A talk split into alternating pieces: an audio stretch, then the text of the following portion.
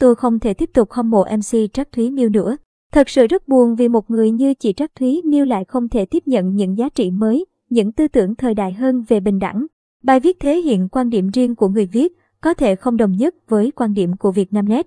Có một sự thật là tôi thích trác Thúy Miêu, thích từ khi đi xem đêm hoa lệ, ngưỡng mộ cách chị làm nên một sân khấu nhỏ, một không gian để nhiều nghệ sĩ tuồng, cải lương vẫn còn được sống với khán giả qua mỗi đêm diễn. Một thời mình thích cá tính và thích cách chị thể hiện quan điểm, cho đến khi chị bàn về phụ nữ vào năm ngoái, với những tư tưởng đi lùi, bảo thủ, áp đặt quan điểm về nữ giới của chị. Lúc đó tôi thất vọng nhưng không lên tiếng.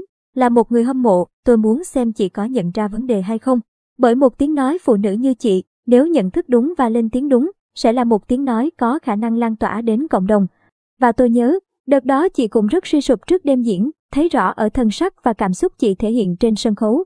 Nhưng hôm nay chị miêu lại một lần nữa viết về phụ nữ với cái nhìn rất có vấn đề mà chị lại nghĩ là chị đang đứng về nữ giới. Chị miêu vẫn chưa có sự tiếp thu và thay đổi. Chị, dẫu đắp bao nhiêu Mỹ từ đẹp đẽ về phụ nữ, vẫn không thể che được tư tưởng rằng phụ nữ phải phục vụ đàn ông và chỉ có đàn ông mới là thứ validate, sự công nhận giá trị. PV hay khiến cho sự tồn tại của một người phụ nữ có ý nghĩa. Và tôi không thể chấp nhận được khi chị nói thân thể, sắc đẹp của đàn bà là thứ nuôi dưỡng của nguồn bản năng của đàn ông. Quan điểm này tệ ở chỗ cái bản năng của đàn ông đó đang là lời bao biện của những vụ quấy rối tình dục mà chúng ta đã đang quan tâm và tìm cách lên tiếng phản đối thời gian qua. Thật sự rất buồn vì một người như chị lại không thể tiếp nhận những giá trị mới, những tư tưởng thời đại hơn về bình đẳng.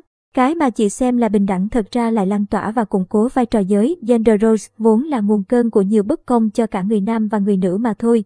Có thể, tôi vẫn sẽ đi xem Phụng Hoàng Bang hay đêm hoa lệ nếu có dịp, vì chuyện nào ra chuyện đó, nhưng có lẽ không thể ngưỡng mộ chị như trước đây được nữa.